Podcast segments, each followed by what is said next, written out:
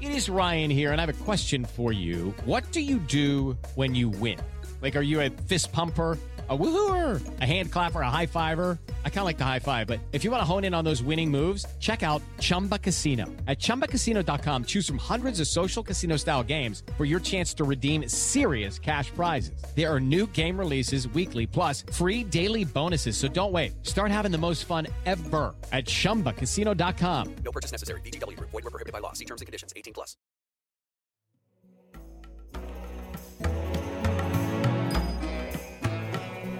Hello, and welcome back to the Egyptian History Podcast, and our third episode of the First Intermediate Period. The warfare which engulfed the First Intermediate Period and brought about the establishment of the Middle Kingdom is a lengthy discussion and cannot be successfully broken into yet another episode. With that in mind, I have staggered the narrative into smaller parts, each of which is indicated by a short musical break. If you're like me, chances are you'll consume this episode over more than one sitting. To make it easier, each music break is followed by a quick recap of where things are sitting. Hopefully, this will make it easier to follow the long narrative of warfare without losing track of players and locations. So, without further ado, part 3 of the First Intermediate Period.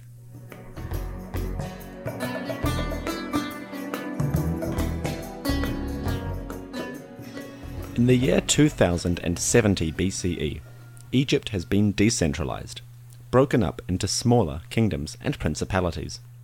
The royal household of the Old Kingdom has long passed into memory, the only testament of their power the enormous pyramids lining the Nile Valley. Now, the country is divided roughly between north and south, with two rival households squaring off in their attempts to restore the divine kingship. To the north, the House of Khety rules from a city known to modern historians as Heracleopolis. To the south, at Thebes, a rival family is in power, named the House of Intef.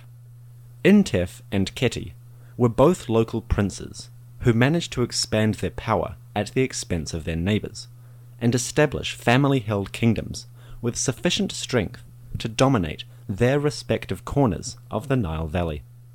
Each of these families is now several generations removed from their founder.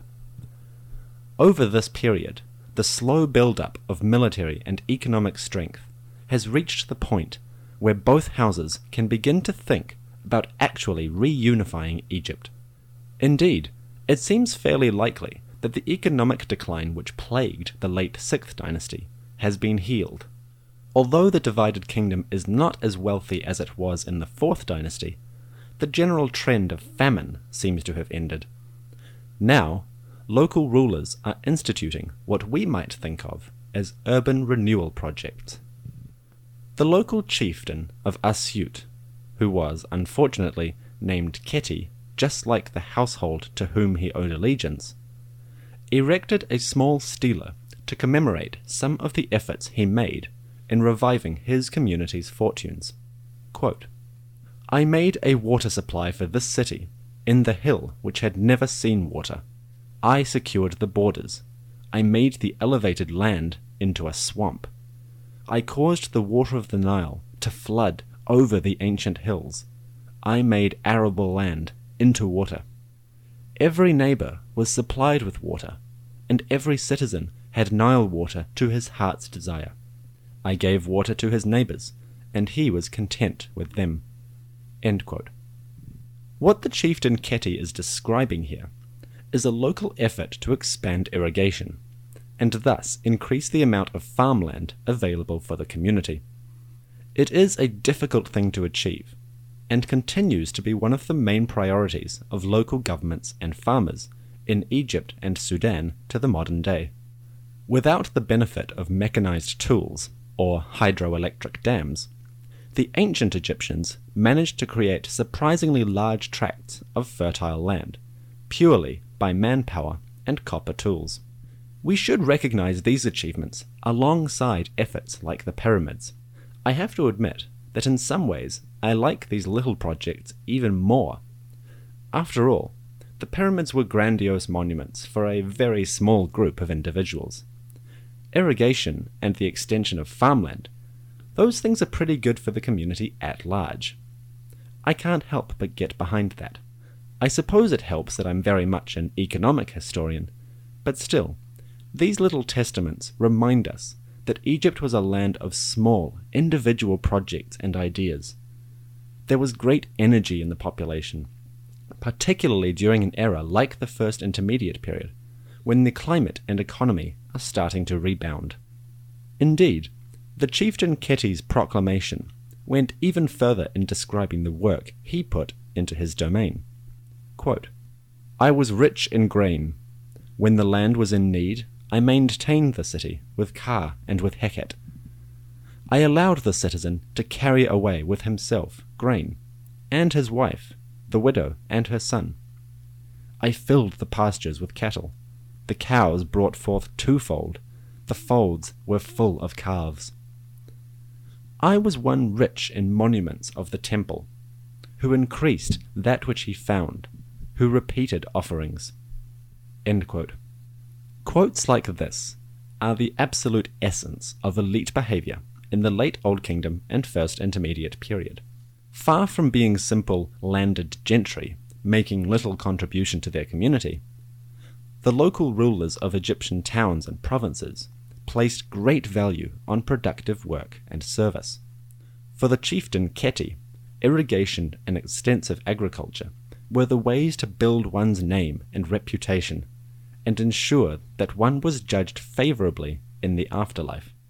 They also remind us that the First Intermediate Period was not a time of universal chaos. Although there was no single king dominating the mythological and cultural landscape, there was still peace and plenty to be had.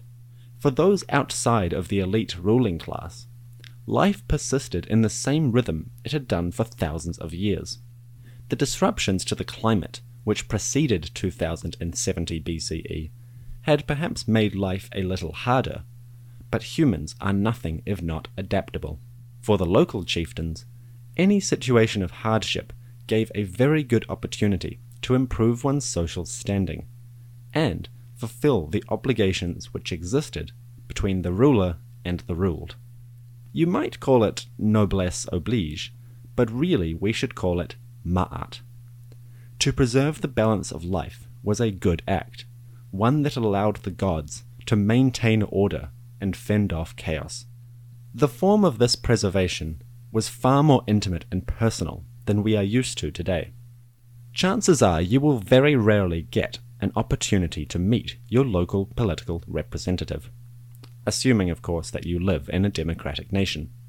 They may be absent for long periods of time, in the capital city overseeing legal matters and policy, or they may be one of those poor souls whose jurisdiction covers millions of citizens, with such an overwhelming scope of responsibility that getting any single policy off the ground is a nightmare. For the Egyptians, rule was a little bit more direct, a bit more hands on.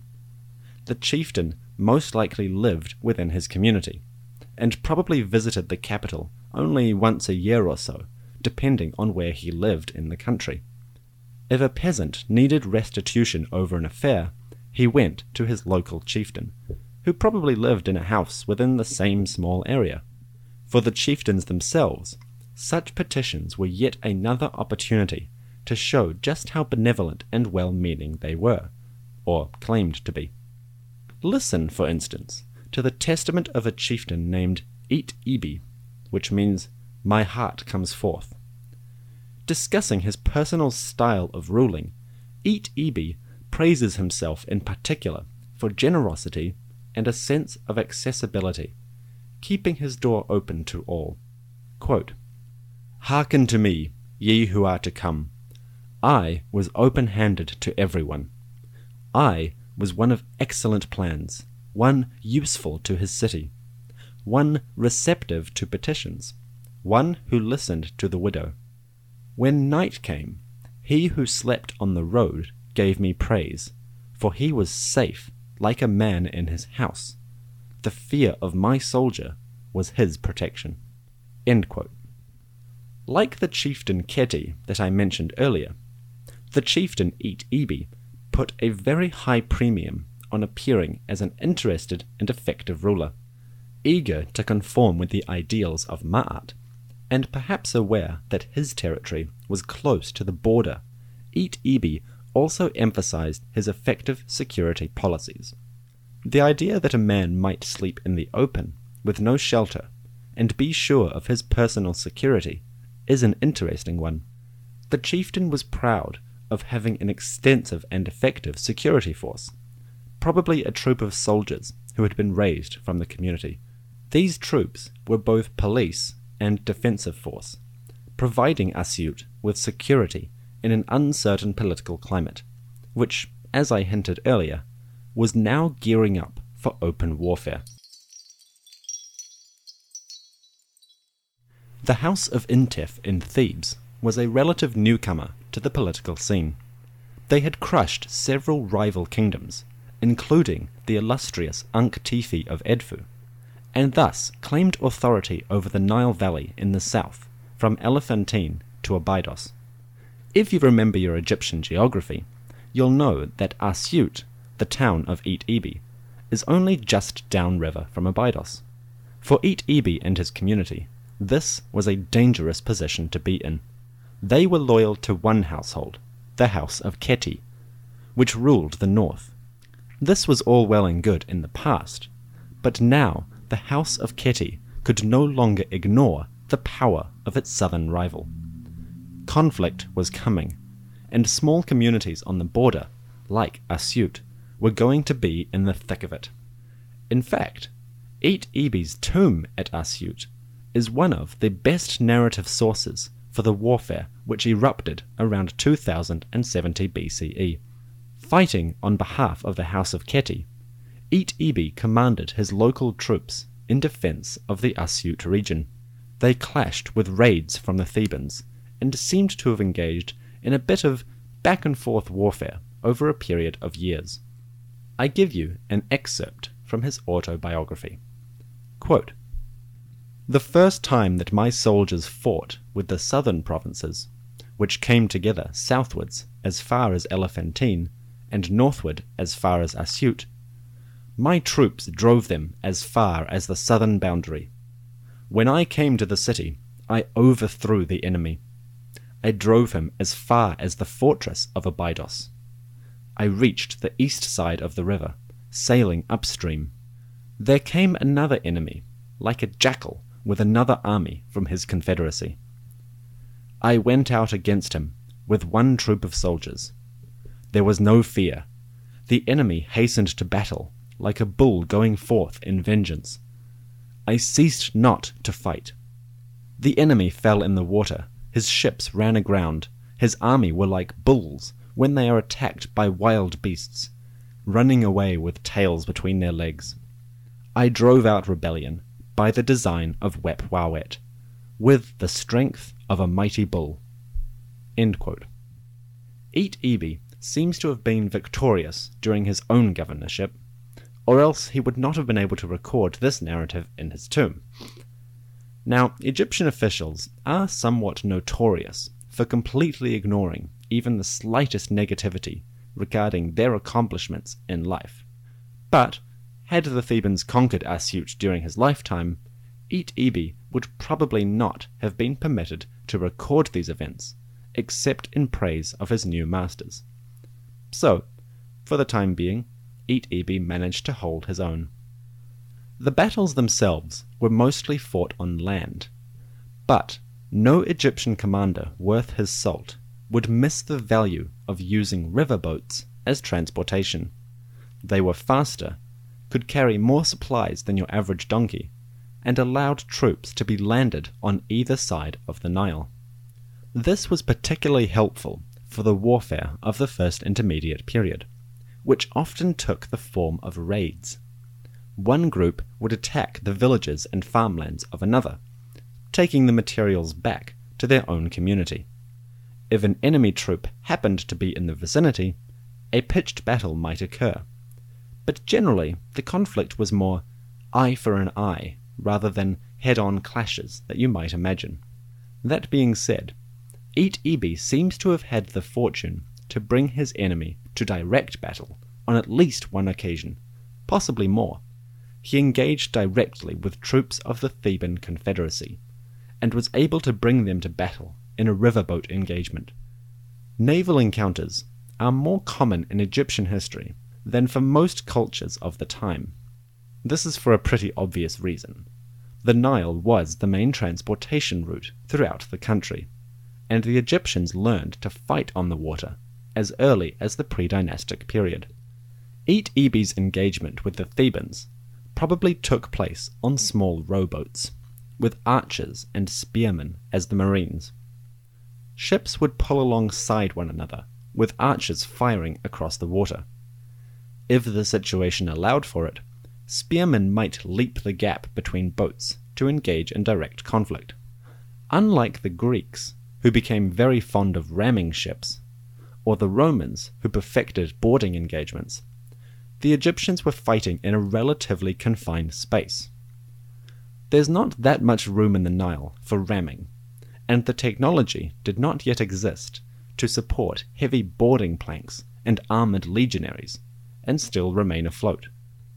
The Egyptian soldiers were lightly armed, with a shield and a spear. They did not tend to wear armor, and relied more on prowess in combat and the protection of their comrades' shields to get through the engagement. Although we have no real description of Egyptian tactics, the weaponry they left behind favors both a rudimentary shield wall tactic and more one on one combat using axes and spears. I suspect the individual personal combat is what happened in the battles on the Nile. Imagine trying to keep a group of men in formation while navigating a ship, getting shot at by enemy archers, and somehow keeping your boat from capsizing. Better to simply let them move individually, as long as they did not stop the attack until the enemy was defeated. Indeed, Iti-ibi seems particularly proud of this last point. In his testament, he uses animal imagery to emphasize the ferocity of his enemy, and proudly states that he did not cease his attack at any point. No retreat, just full on barrage of the foe until they retreat in disarray. Recognizing that victory is impossible without divine help, Iti-ibi attributed his victory to the blessings of Wepwawet, an ancient jackal deity closely linked with Anubis. Wepwawet was particularly venerated at Asyut, being what we might call a patron deity of the community.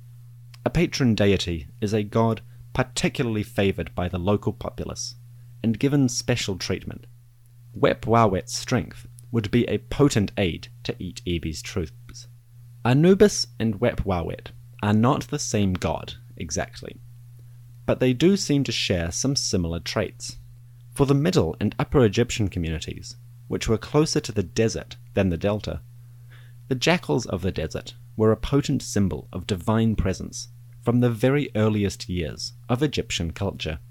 It is no wonder, then, that such animals entered into the group of deities who would be responsible for protecting and aiding soldiers in moments of battle. Wepwawet was one of these. Iti-ibi chased the Theban troops southward to Abydos, and then seems to have ceased his attack. The border remained essentially as it had been, but the house of Intef's nose had been soundly bloodied by this vassal of the house of Khety. So, the first fires of conflict have broken out, and round one goes to the house of Khety. Save big money when you start your next project today at Menards. Convert your current recess lighting with energy saving LED downlights from Feit Electric. They're bright and install easily in just minutes. They also go from regular lighting to nightlight mode with just a simple flip of a switch. Save big on all Feit lighting products now at Menards. Shop our lighting options today in store and on Menards.com. Save big money at. In the first five years or so of this conflict, battles flowed back and forth on the Nile and in the small communities around Asyut and Abydos, which formed the primary border between the two powers.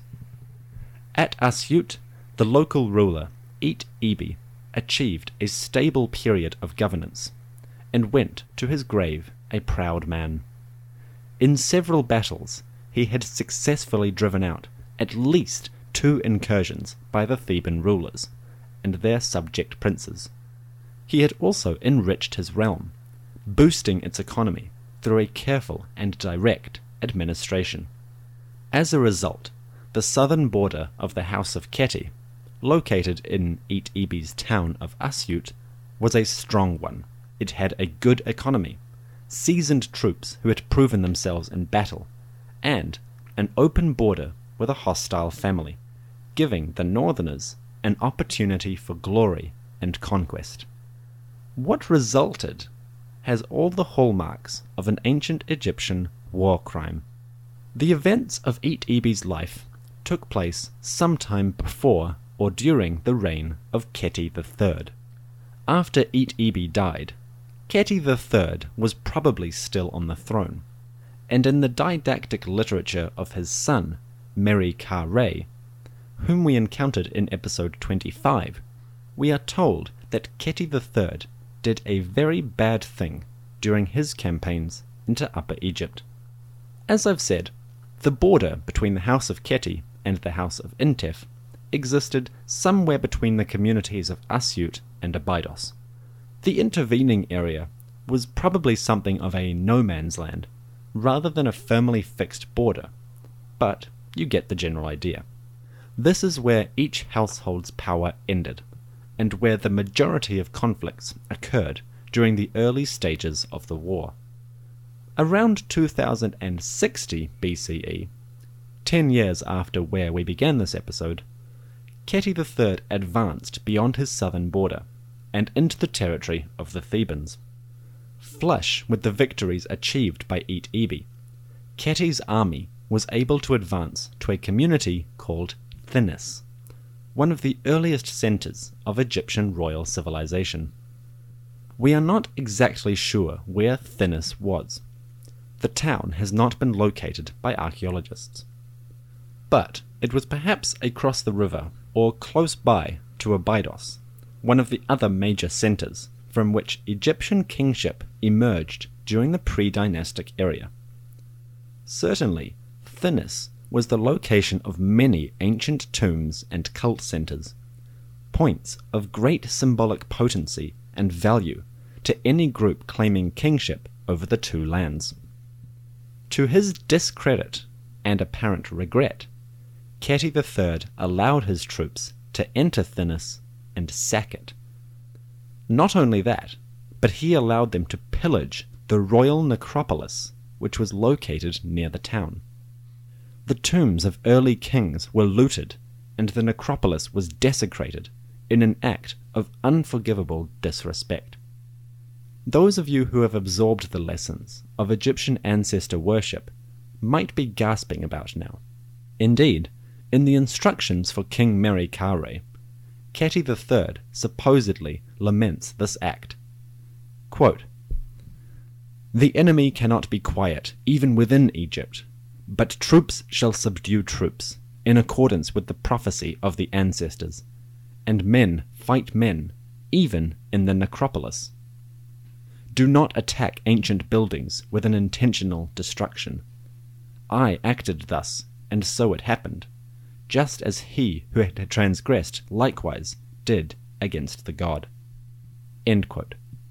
Khety III seems to claim responsibility for the desecration of a royal necropolis and the destruction of pre dynastic buildings, which he likens to an affront against the divine power.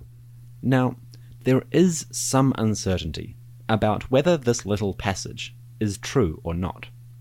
A very reasonable argument has been put forth for the idea that the instructions of King Merikare were embellished or altered during the 12th dynasty, when the Middle Kingdom was well established. The account is generally favorable towards Meri Ka suggesting that he was remembered fondly, but the references to Khety III, in the text I mean, all suggest that he let bloodlust get the better of him, or, possibly, that a later writer altered the account slightly to reflect prevailing negative sentiments against Khety III. I don't think there is a firm answer to this question, and feel it is worthwhile treating the record as it is.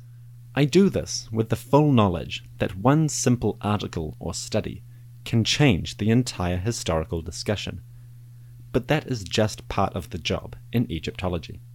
If the account is accurate as I have presented it, then Khety committed something of a war crime in the very heartland of pre dynastic Egypt. If it was altered in subsequent versions and generations, then perhaps Khety merely engaged in warfare at this location, and the result was embellished to discredit him as a political figure. Indeed, it is hard to even be certain when this event occurred. I have placed the sack around 2045, because the Theban king Montuhotep II, who probably came to the throne around 2060, recorded the event in the 14th year of his reign. But depending on when you date this entire era, and there is a lot of debate about it, the sack could have occurred much later. Unfortunately, historians remain uncertain. I have to admit that a little part of my decision to present this tale as it is written comes from the fact that it makes for a dramatic moment, and livens up the narrative a bit more. Not that the first intermediate period is undramatic in the slightest, but sometimes a terrible act is more interesting to discuss than a simple record of campaigns. So, the Egyptian History podcast considers it a reasonable scenario to suggest that Khety III, or at least one of the northern rulers, committed a war crime. He allowed his troops to enter the town of Thinis and pillage the royal necropolis, plundering the tombs. As Thinis was close by to Abydos, it is incredibly likely that there were a great many ancient royal or noble tombs here. As such, the sack of Thinis was not just a war crime in itself, but an affront to divine power, and a besmirching of the ancestor worship which the Egyptians held so dear. To the poor fortune of Khety, this would damn him in subsequent memory, and cast doubt on the legitimacy of his household.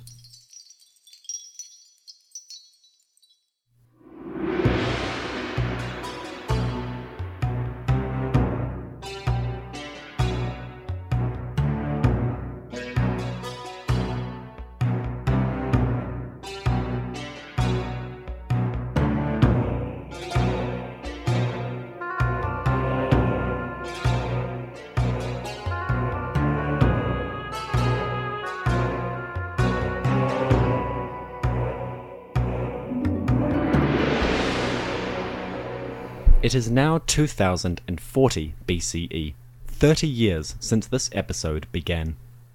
The House of Khety is under the command of Meri Ka a king whom we met in episode 25.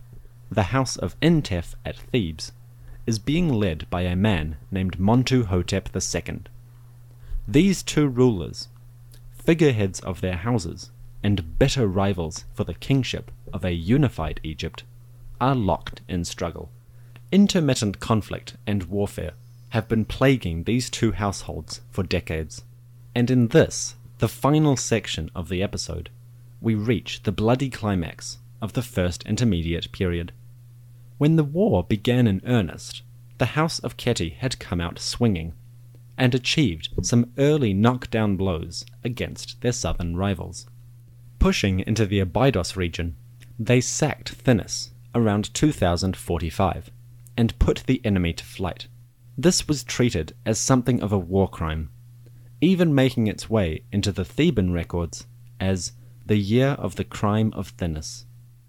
The sacrilegious act pushed Montuhotep II into a resurgent effort to defeat his northern rivals, and the Theban soldiers now came onto the offensive once more. Soon they had retaken Abydos and strengthened the fortress. Montuhotep now moved northwards against Asyut, a town that had bitterly resisted Theban advances for many years.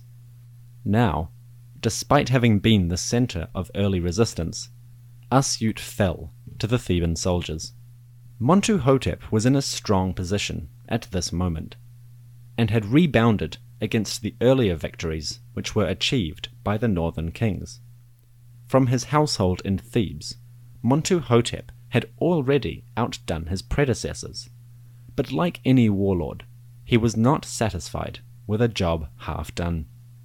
And Montuhotep was a warlord. There are no two ways about this question. His personal name, Montuhotep, translates to Montu is satisfied, referring to a war deity who was a patron god of the Theban region. In his most common manifestation, Montu was a falcon headed war god who was venerated in Upper Egypt from the early Old Kingdom right through to the late period, nearly 2,000 years later. Talk about your heavy hitters. That one would name their son after a war deity tells you a fair bit about the priorities of the Theban kings. They were not messing around in their quest to claim the Egyptian kingship, and the reign of Montuhotep II bore full fruit. That's right, folks. I'm afraid the time has come for the House of Khety to take its final bow. The Theban soldiers continued to push northward after their conquest of Asyut. And over the course of several years, bearing in mind that campaigns generally only take place during the summer, they advanced downstream. It is likely that heavy fighting occurred throughout this period, for in the monumental temple constructed at Thebes by Montuhotep, a large burial cache of soldiers was found. Each of the troops buried in this large grave bore the cartouche of Montuhotep II, suggesting that these were particularly esteemed warriors of the Theban army. Perhaps they had died in acts of heroism, or achieved particularly significant victories in battle during their lives. We may never know, but this burial testifies to the violence of reunification and the aggressive advance of the Theban army. Still, all wars must end one day. Montuhotep II's troops reached Heracleopolis around year 39 of his reign, and the House of Khety was defeated at last. Merikare a king of whom I am quite fond, may have perished in the fighting, or died shortly before this event. Either way, the death of Merikare signalled the end of the House of Khety, and the defeat of this household was achieved soon after his death. Looking back on the House of Khety, we should not judge them too harshly, despite their apparent war crime at Thinis. They had given the North stability for over a century, and provided the means by which Egypt could recover economically from the famine and climate change that had plagued the kingdom from the 6th to 8th dynasties. Indeed, I think the House of Khety should actually be considered a fairly successful ruling dynasty. Maybe they did not manage to achieve the unification of Egypt, and they will always go down in history as the losers of the First Intermediate Period, but they seem to have been capable rulers who maintained a strong, secure, and peaceful system in the north. It was really only historical accident that they, rather than the Thebans, were the ones to lose. So, even though the household of Khety has been defeated, let us not judge them too harshly. And more importantly, let's not forget them. Montuhotep II establishes the Middle Kingdom of Egypt, but the Egyptians were not aware that this period had now begun. They knew that the kingdom was reunified, but the idea of it being an entirely new historical epoch is slightly different the conflict with the House of Khety influenced the House of Intef in a profound manner. And as we will see in the coming episodes, the response between the House of Intef to their defeated rivals will sometimes help shape their propaganda and the way they present themselves as the new kings of Upper and Lower Egypt. For now, The most important thing is that Egypt is reunified. To mark the occasion, Montuhotep altered one of his many throne names to He who unifies the two lands, cementing his position as the founder of a new royal household, a truly legitimate king of Upper and Lower Egypt. Like Narmer of episode 1, Montuhotep's achievement is going to enable him to be remembered for centuries and be marked as one of the greatest rulers in the Egyptian lineage. Join us soon for episode 27, when we will begin the reign of Montuhotep II in earnest. Egypt is reunified, and we now begin a new era.